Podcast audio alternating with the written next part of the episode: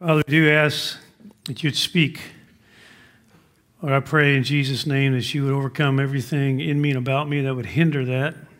Pray for the anointing of your Holy Spirit. We pray, Lord, you'd also just enable each one of us to receive what you have for us today. That would impact our lives. Be more like Jesus, and your church would accomplish what you would have for us to do in these strategic days. We pray in Jesus' name. Amen. now, if it was your goal to change the world, how would you go about it? What would be your strategy? How about if it was God's goal, who is all wise and all powerful, if it was his goal to change the world, what would be his strategy?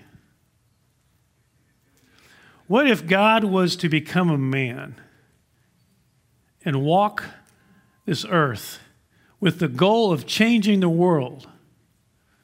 What would be his strategy? Well, of course, God did become a man in the historical person of Jesus of Nazareth, and it was his goal to change the world, and he did have a strategy.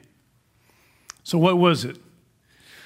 Well, let's just look at that today because we do know that Jesus took a lot of times alone to pray. We see that in Mark chapter 1. We get to Mark chapter 2, we see Jesus took time to speak to the crowds. But if you go through the Gospels, you find out that the bulk of his time was spent with a handful of men. That was his strategy to change the world. This handful of men called his disciples. In fact, in Mark, I mean, sorry, Matthew chapter 4, verse 19, it says, he says to these disciples of his, Follow me, and I'll make you fishers of men. In fact, it's interesting, even some of Jesus' alone time was often with his men. Look what it says in Luke 9 18. It says, Now it happened that as he was praying alone, comma, the disciples were with him. I mean, after all, remember, he called them to be with him. Remember what it says in Mark 3:14 he appointed 12, whom he also named apostles, so that they might be with him. So again, Jesus was willing to bless the masses, but what drove his ministry was investing into these handful of men who would later lead the church after Jesus completes his redemptive work of dying on the cross and rising again, and then returns to the Father. So again, Jesus spent the bulk of his time with his disciples with the goal of making disciple makers. It's important that we get that. Jesus' goal was to make disciple makers, make disciples who make disciples. That was his goal. That was the divine strategy. That was what the smartest person ever decided to do. God in the flesh to reach the world. So Jesus spent the bulk of his time with his disciples with the goal of making disciple makers. Now, what was so brilliant about this approach? What was so brilliant about this approach is that if it would have continued on and the baton would have never been dropped, the Great Commission would have been fulfilled a long, long time ago. Now, what is the Great Commission? Let's just make sure we know what we're talking about when I say the Great Commission. Right before Jesus ascends into heaven as the resurrected Christ, he says some last parting words to his disciples. He says this Matthew 28, verse 19 and 20 Go therefore and make disciples of all the nations. He's telling his disciples to go make disciples, who, of course, then will make other disciples. That was the plan. Go therefore and make disciples of all the nations, baptizing them in the name of the Father and the Son and the Holy Spirit, teaching them to observe all that I commanded you. All I commanded you. I looked up that word in Greek, all, you know what it means? It means all. Teaching them to observe all I commanded you. And lo, I am with you always, even to the end of the age. Now, what would have happened in history had that process continued on, unbroken, without the church dropping the baton time and time again? What would have happened? Well, let's just do a simple little math problem here. Let's, let's just say that the 12 apostles, of course, Judas being one of them, but he was replaced. Let's just say the 12 who start off and actually get the commission to make disciples who make disciples. Let's say that they actually accomplish that after one year. Instead of 12 after one year, you have 24. Let's just do the math. Then after two years, you, if they did it again, all 24 of them, then you have not 24, but after two years, 48. Then after three years of making disciples who make disciples, you have 96. After four years, 192. After five years, 384. You're thinking, 384? That's all after five years of work, and you got 7 billion people? Hang in there. After six years, you have 768. After seven years, you have 1,536. Eight years, 3,072. Nine years, 6,144. Ten years, you have 12,000. 12,000 disciples who make disciples. Okay, now let's keep going because after 11 years, 24,000, 12, 49,000, 13, 98,000, 14 years, 197,000, 15 years, 393,000. You're thinking, but there's 7 billion people. Hang in there. 16 years, if, if, if the baton is not dropped. 16 years, 786,000, 17 years, 1,572,000. But you're thinking, but there's 7 billion people. But if you're producing disciples who make disciples, it goes on.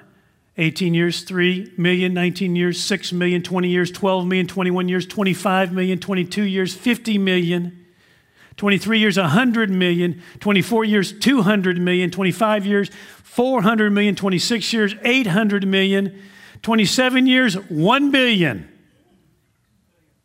610 million disciples who make disciples. 28 years, 3 billion. 29 years, 6 billion. Of course, just 30 years. If, you, if, if the cycle was unbroken, you'd have well over the population of the earth. And it's been 2,000 years since Christ gave this commission. So, what happened? Why didn't they continue with this brilliant divine strategy?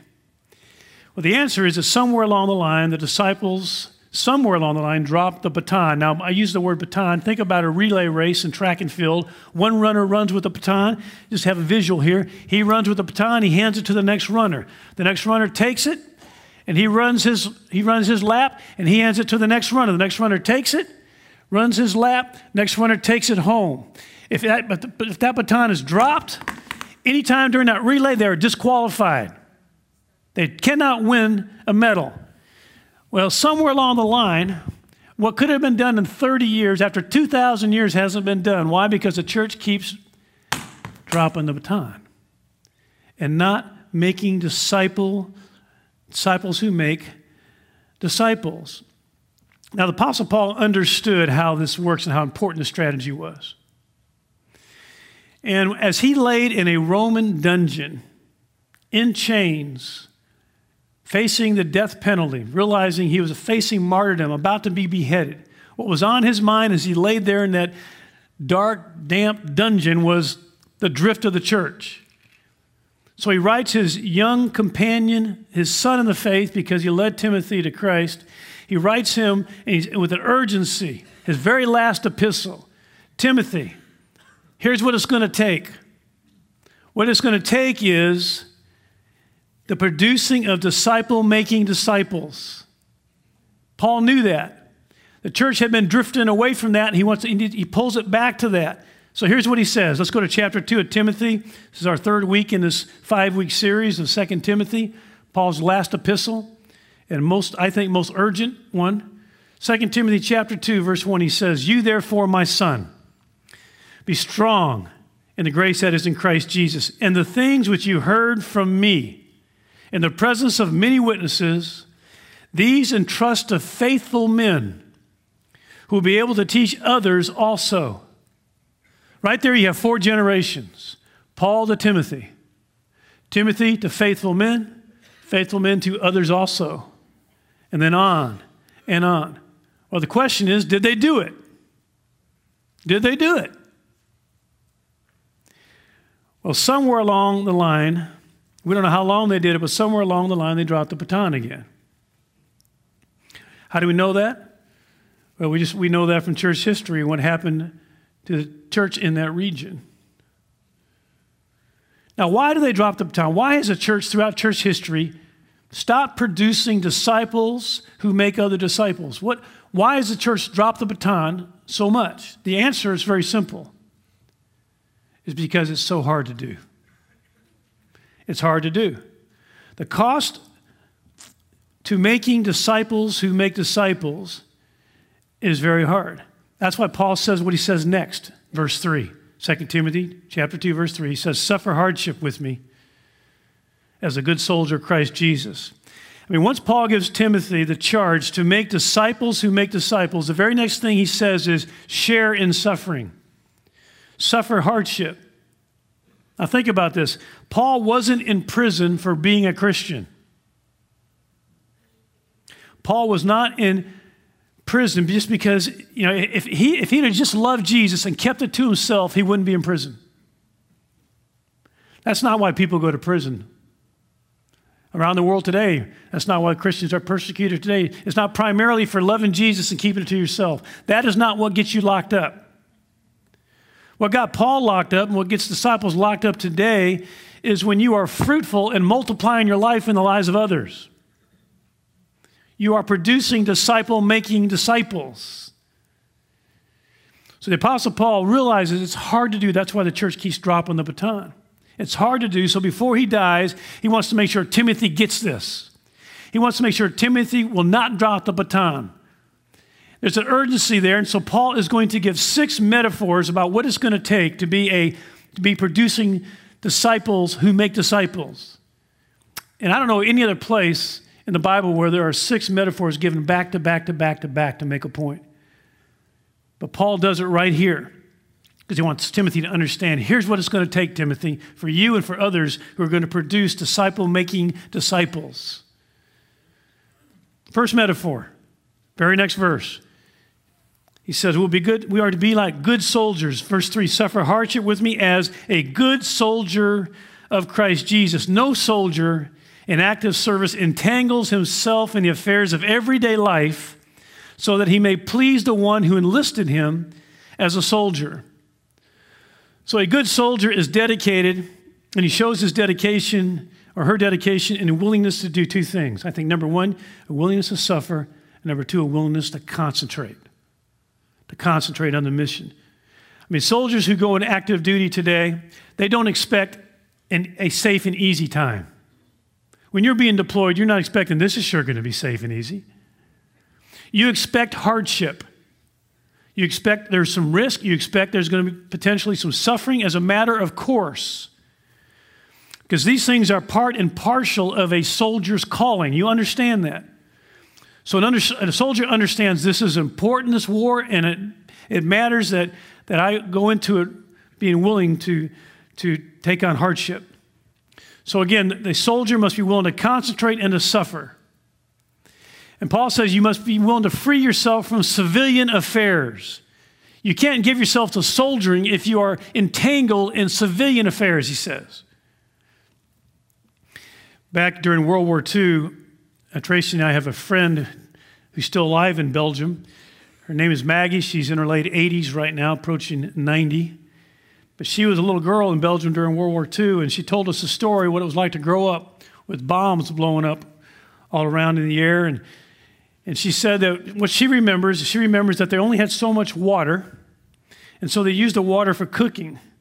But then they used the same water they used for cooking, they used for bathing. Then the same water they used for bathing, they used for washing the clothes. Then the same water they used for washing the clothes, they used for washing the floor. And then she says, one time I complained to my mother about it. My mother said, There's a war on, Maggie. And that answered it. That explained it. That explains the need for sacrifice. You're, you're in a war. You know, there are some, you know, there, there's some sacrifices that have to be made. And, and of course, the, the analogy is obvious. We're in a spiritual war. We have been called to be soldiers in this war, all of us. We're not, we're an army, not an audience. We're an army.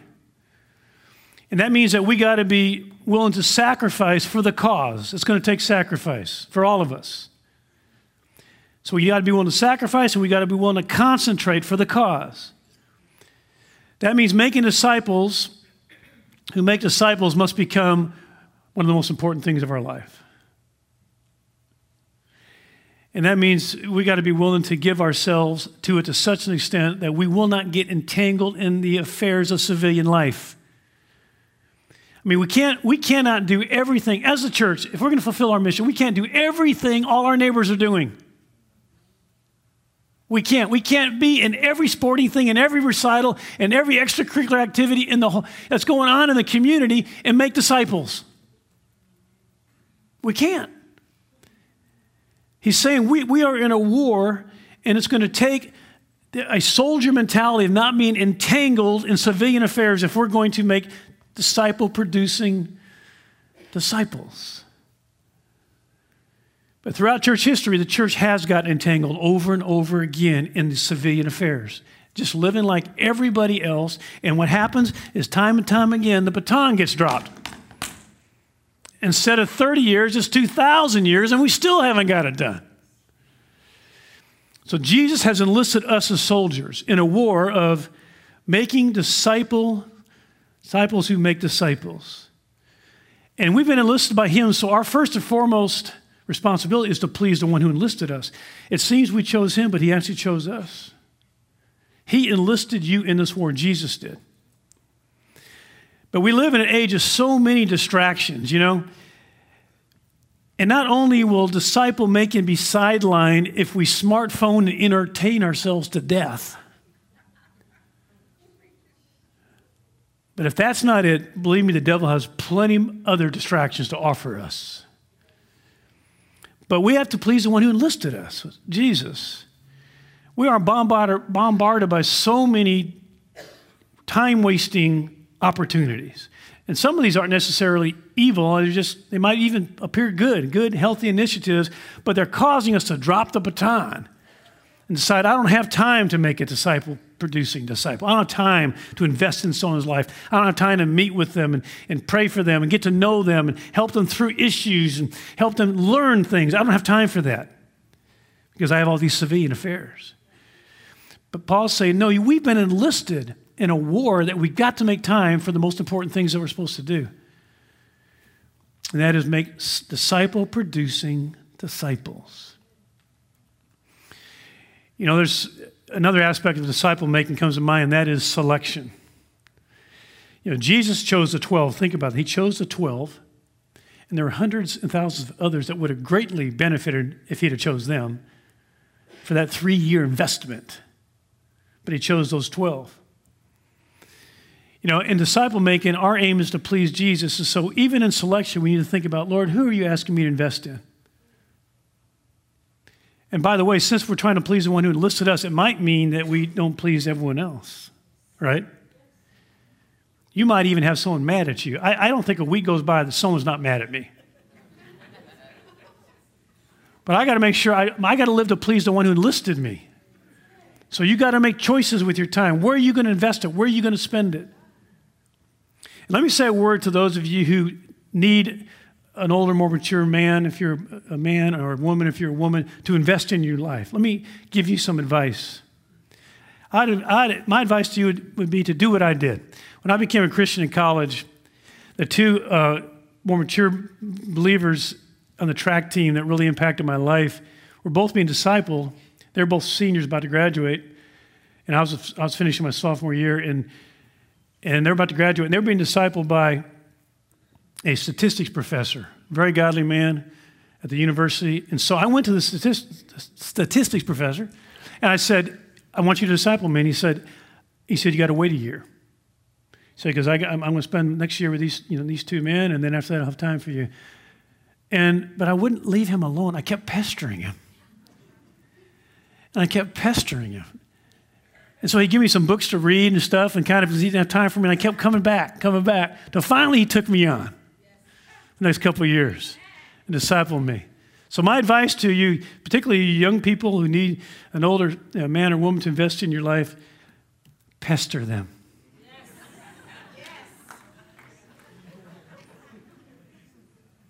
Just pester them. Say, I need you to invest in my life. Ask. Don't sit around and wait for someone to ask you. So, those of you who really know you need to be investing, be asking God about investing. But those of you who know, know you need to be investing, don't just sit around waiting. Pursue it because one of the things that always got my attention is the person who is hungry. You know, the person who's hungry and after it, most people are going to say, Yeah, I see that hunger in you. I want to invest in you. So we got to be like soldiers. We have to approach disciple making, you know, disciple approach by willing to endure hardship, to focus, to not be entangled in a civilian affairs. That's crucial. That's where it starts. But Paul doesn't stop there. Remember, he's going to go through six metaphors. Number two, the second one, we have to be like athletes. 2 Timothy 2 5. And also, if anyone competes as an athlete, he does not win the prize unless he competes according to the rules. So now the Apostle Paul turns from the image of the Roman soldier to the image of the Greek competitor in the Greek games. And everyone knew that no athlete will win the prize without discipline and training. That's the obvious point of the metaphor. Without discipline and training, you cannot win. So, if we're going to be effective in producing disciple making disciples, then we have got to avail ourselves to training. Discipline and training. You know, if, if you're serious about really being a disciple producing, you know, you know, you know, uh, producing disciple makers, if you, you want to be effective in that, then it's somehow it's got to be reflective in your schedule. And by the way, we offer all these training times all the time at church, things like multiply and launch. And, and so many think, I'd like to take that, I don't have time. Why? Because we're so entangled in civilian affairs. So untangle yourself and, you know, as a good soldier and then be trained as a good athlete in making disciples. Another thing that comes to mind as an athlete is it's going to require energy. If, if we're going to be producing disciple making disciples, then it's going to take energy. I can't tell you how many thousands of early mornings and late nights I've spent one on one with somebody. I mean, thousands of hours, short nights, early mornings. It takes energy. And I think about 2 Corinthians 12 15, where Paul said, I will most gladly spend and be spent for your souls. Amen. See, we got to be willing to say, I'm, I'm, God, I'm willing to spend and be spent if I'm going to really produce disciple making disciples. So it's going to cost us our comfort, it's going to cost us our time. And by the way, there's, there's a cost too here that I want to add to it. It's costly to speak the truth into somebody's life. Because sometimes you got to say things that are hard to say and they got to hear things they don't want to hear. But I thought to myself many times, if I don't say it to them, who's going to say it? The answer usually comes to mind is no one. There's no one else who's going to say it to them. They're just not going to do it. But if they don't hear it, if they don't hear what they need to hear, how are they going to grow? So we got to invest in life and have that and build that relationship and that trust where you can say those things. And then you can teach the things they need to be taught. But Paul's still not done. He gives a third metaphor. He says we have to be like hardworking farmers. 2 Timothy 2 6. The hardworking farmer ought to be the first to receive his share of the crops. You know, some of you grew up on farms. I've talked to you about it.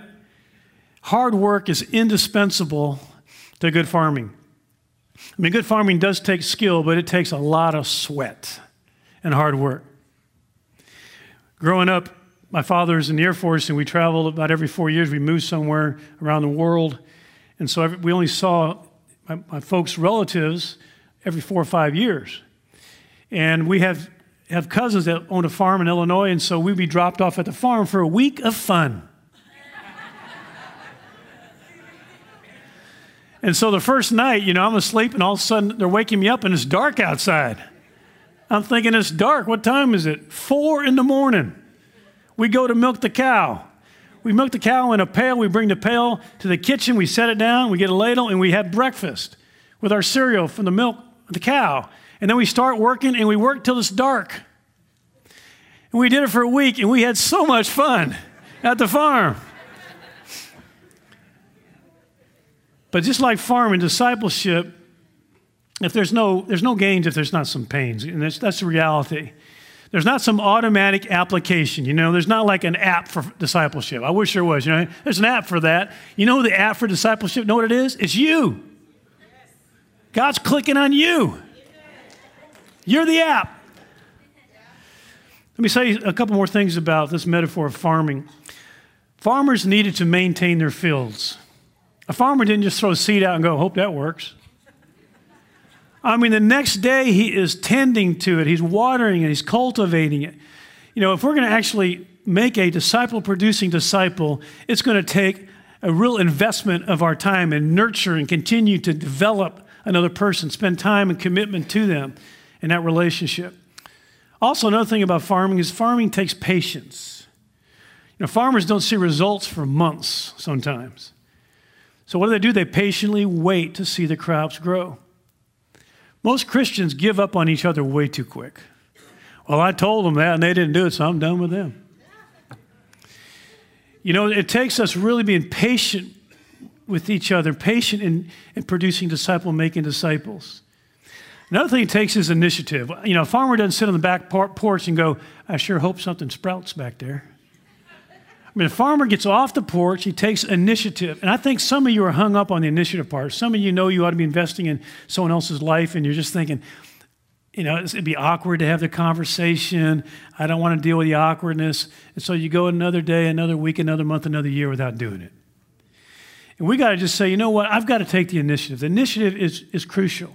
And you might be thinking, but I don't have all the answers. You don't need to know all the answers. I can't tell you how many times I've said to somebody, good question. Can I get back to you on that one? But then you go and find the answer and you never forget that answer.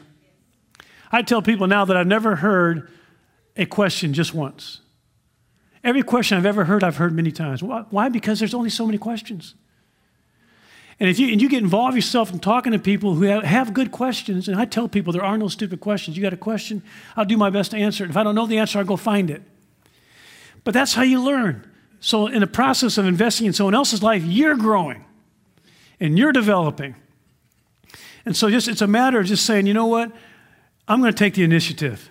I'm going to invest the time. I'm going to love somebody else. I'm going to take the time, just like a farmer, and I'm going to plant the seed. I'm going to water it, I'm going to fertilize it, I'm going to harvest it. I'm going to be involved relationally. So it's not just one meeting that is done, it's going to be meeting after meeting, time after time.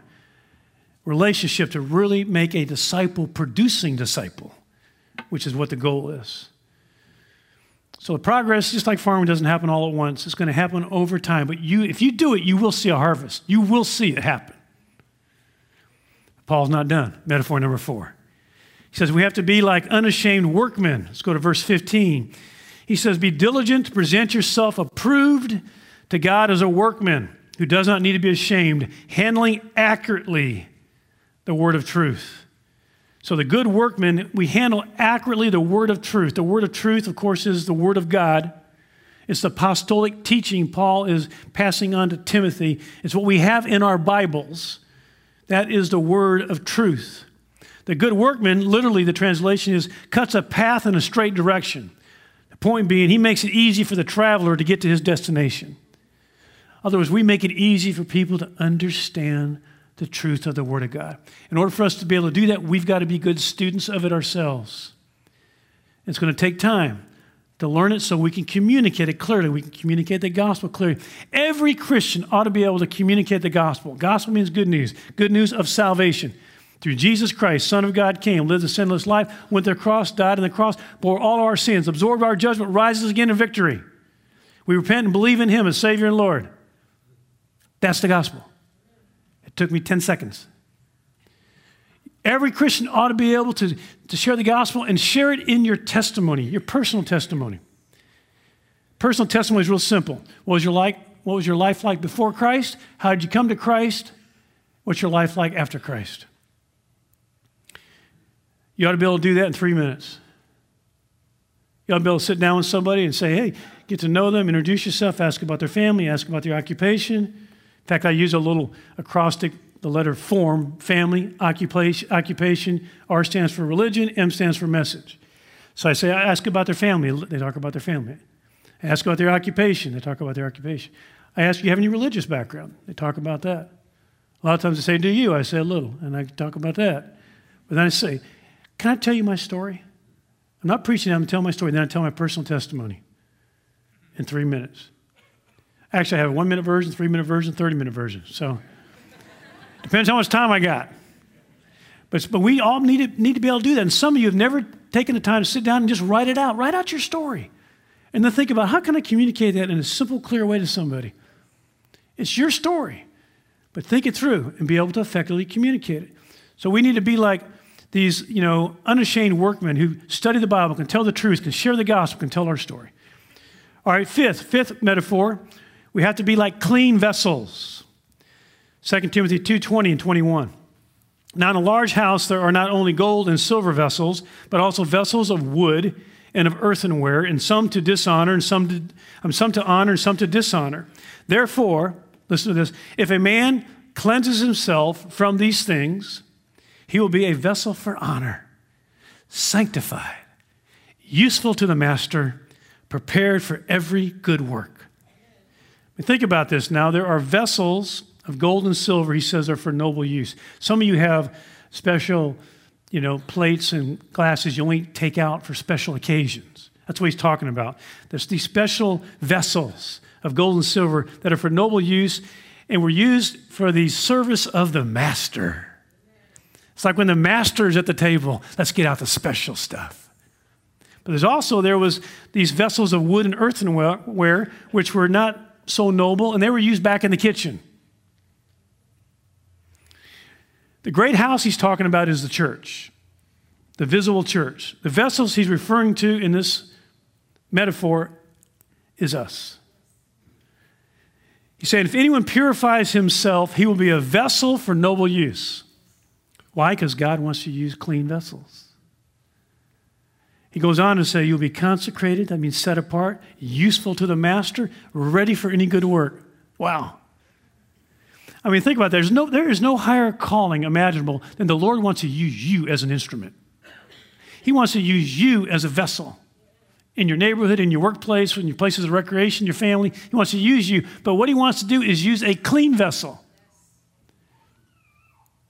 In fact, let me illustrate this. Does anybody here like coconut cream pie?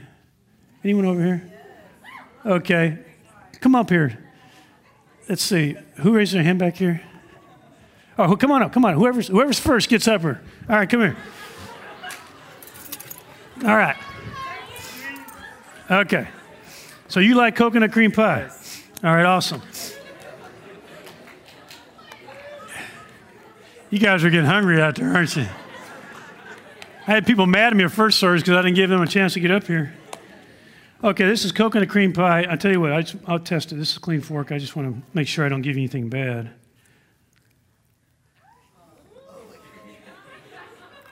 That's really good.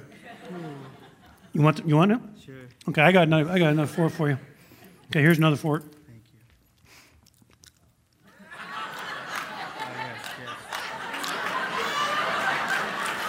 I'll take it. I need another volunteer here.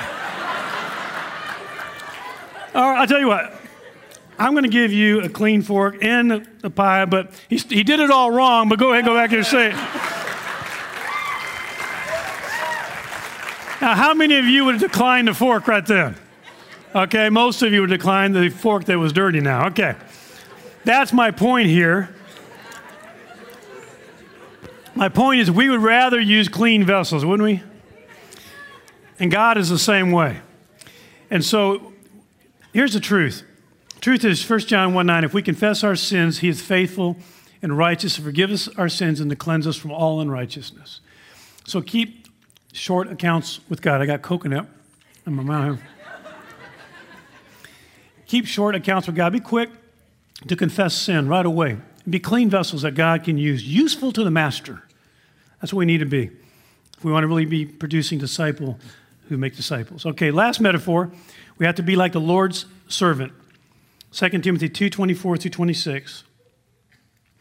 And the Lord's bondservant must not be quarrelsome, but be kind to all, able to teach, patient when wronged, with gentleness correcting those who are in opposition, if perhaps God may grant them repentance, leading to the knowledge of the truth, and they may come to their senses and escape from the snare of the devil, having been held captive by him to do his will. So, the fundamental characteristic of the quote unquote Lord's servant is gentleness. In fact, the first word used here, epios, means mild. It was the same word that Paul used in 1 Thessalonians 2 7 of a nurse taking care of children. That's how it is in discipleship. The second word is anexikakos, and that means bearing evil without resentment. That means that you go ahead and bear up the shortcomings and, and the foolishness of the person you're, you're dealing with because you want to help them through all that. And then the third word is politis, and that is basically the word for meekness and humility. And so when you think of that, servant of the Lord, you think it, it all sounds like Jesus, doesn't it? In fact, Isaiah 42, verses 1 through 3, gives us a description of what Jesus was going to be like when he comes. Behold, my servant whom I uphold, my chosen one in whom my soul delights. I have put my spirit upon him. He will not cry out or raise his voice, nor make his voice heard in the streets.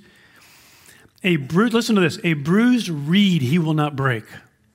Aren't you glad Jesus is like that? And a dimly burning wick he will not extinguish. You know, Jesus was gentle and humbled in heart. In fact, he even describes himself that way. In Matthew 11 29, he says, Take my yoke upon you and learn from me, for I am gentle and humble in heart, and you shall find rest for your souls. So, that same meekness and gentleness is to characterize us if we're going to be effective in producing disciples who make disciples. And here's what will happen the result will be this 2 Timothy 2.26 and they may come to their senses, escape from the snare of the devil, having been held captive by him to do his will.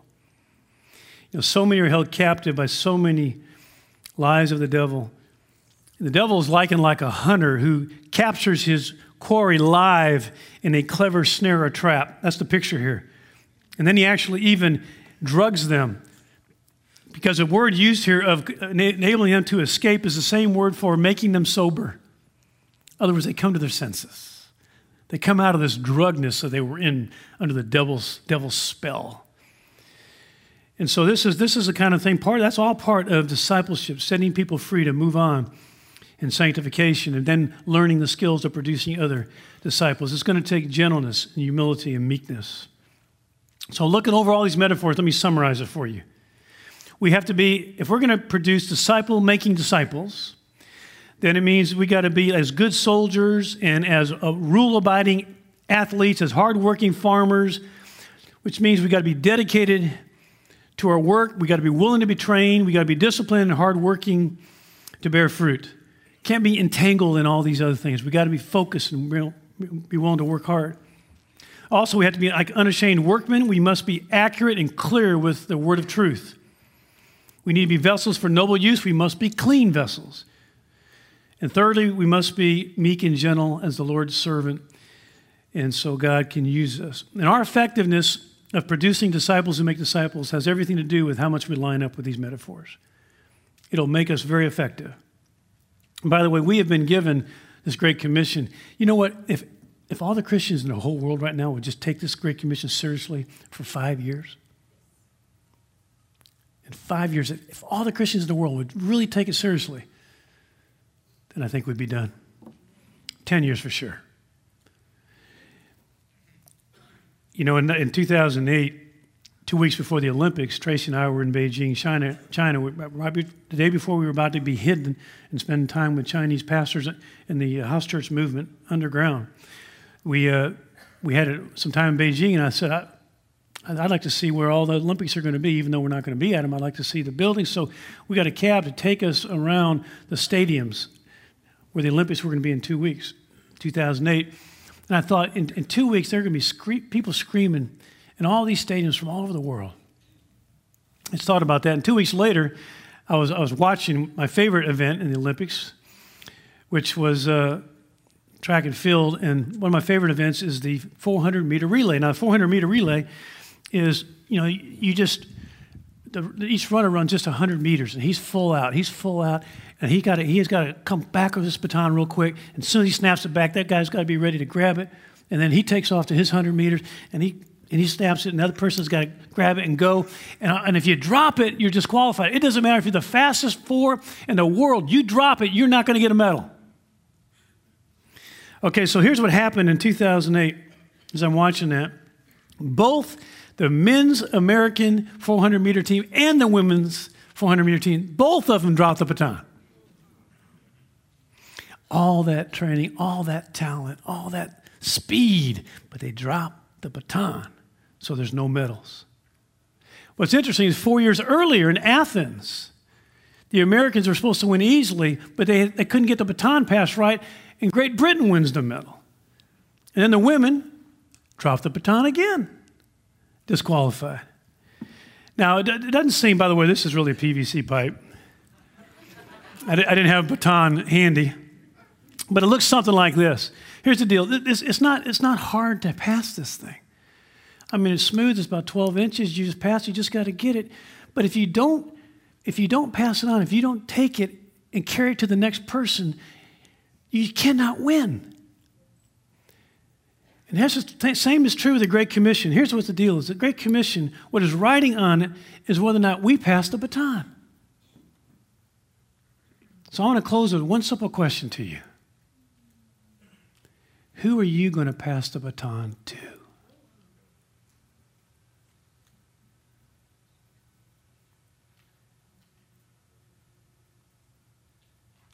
Who?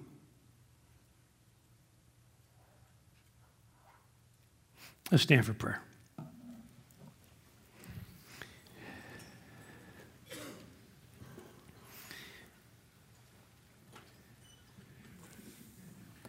Father, we pray that we wouldn't be able to shake off this message. I pray, Lord, we wouldn't be able to forget it over lunch or forget it when we go to bed tonight. I pray, Lord, there would be something deep you do in our, our lives right now, the realization of what we've been called to. And those, Lord, who really, really are trained and would be great disciple makers themselves and just been on the sidelines, Lord, that even right now you're calling them back to it. Pray you just call them back to it. Those, Lord, who say, you know, I need someone to disciple me, Lord, that you would you just make those connections now. And Lord, those who need training, Lord, that they would be willing to avail themselves to it. So we're just praying, Lord, would you take us, all of us, to a place where, because right now I believe, Lord, you, you, you gave an image in many people's minds right now. You gave a picture of somebody. And so, Lord, I pray that those pictures would burn deep in our hearts of people that you're calling us, that you are selecting for us to really invest into and just really help them grow and help them learn how to make disciples who make disciples. So, our prayers, Lord, you speed things up on the earth, not just for our church, but church around the world, Lord, would really, would really take seriously again the Great Commission. And Lord, we'd see it fulfilled in our lifetime. That's our prayer. In Jesus' name. Again, before we dismiss, there'll be some people down front, some leaders. We want to pray for you. Also, we have Grace Cafe. Be a great, great time to go over, have lunch, and pester somebody. You know, make some connections, some selection. Also, we have Grace. we have a connection coffee and corners. We'd love to answer any questions you have. God bless you. You're dismissed.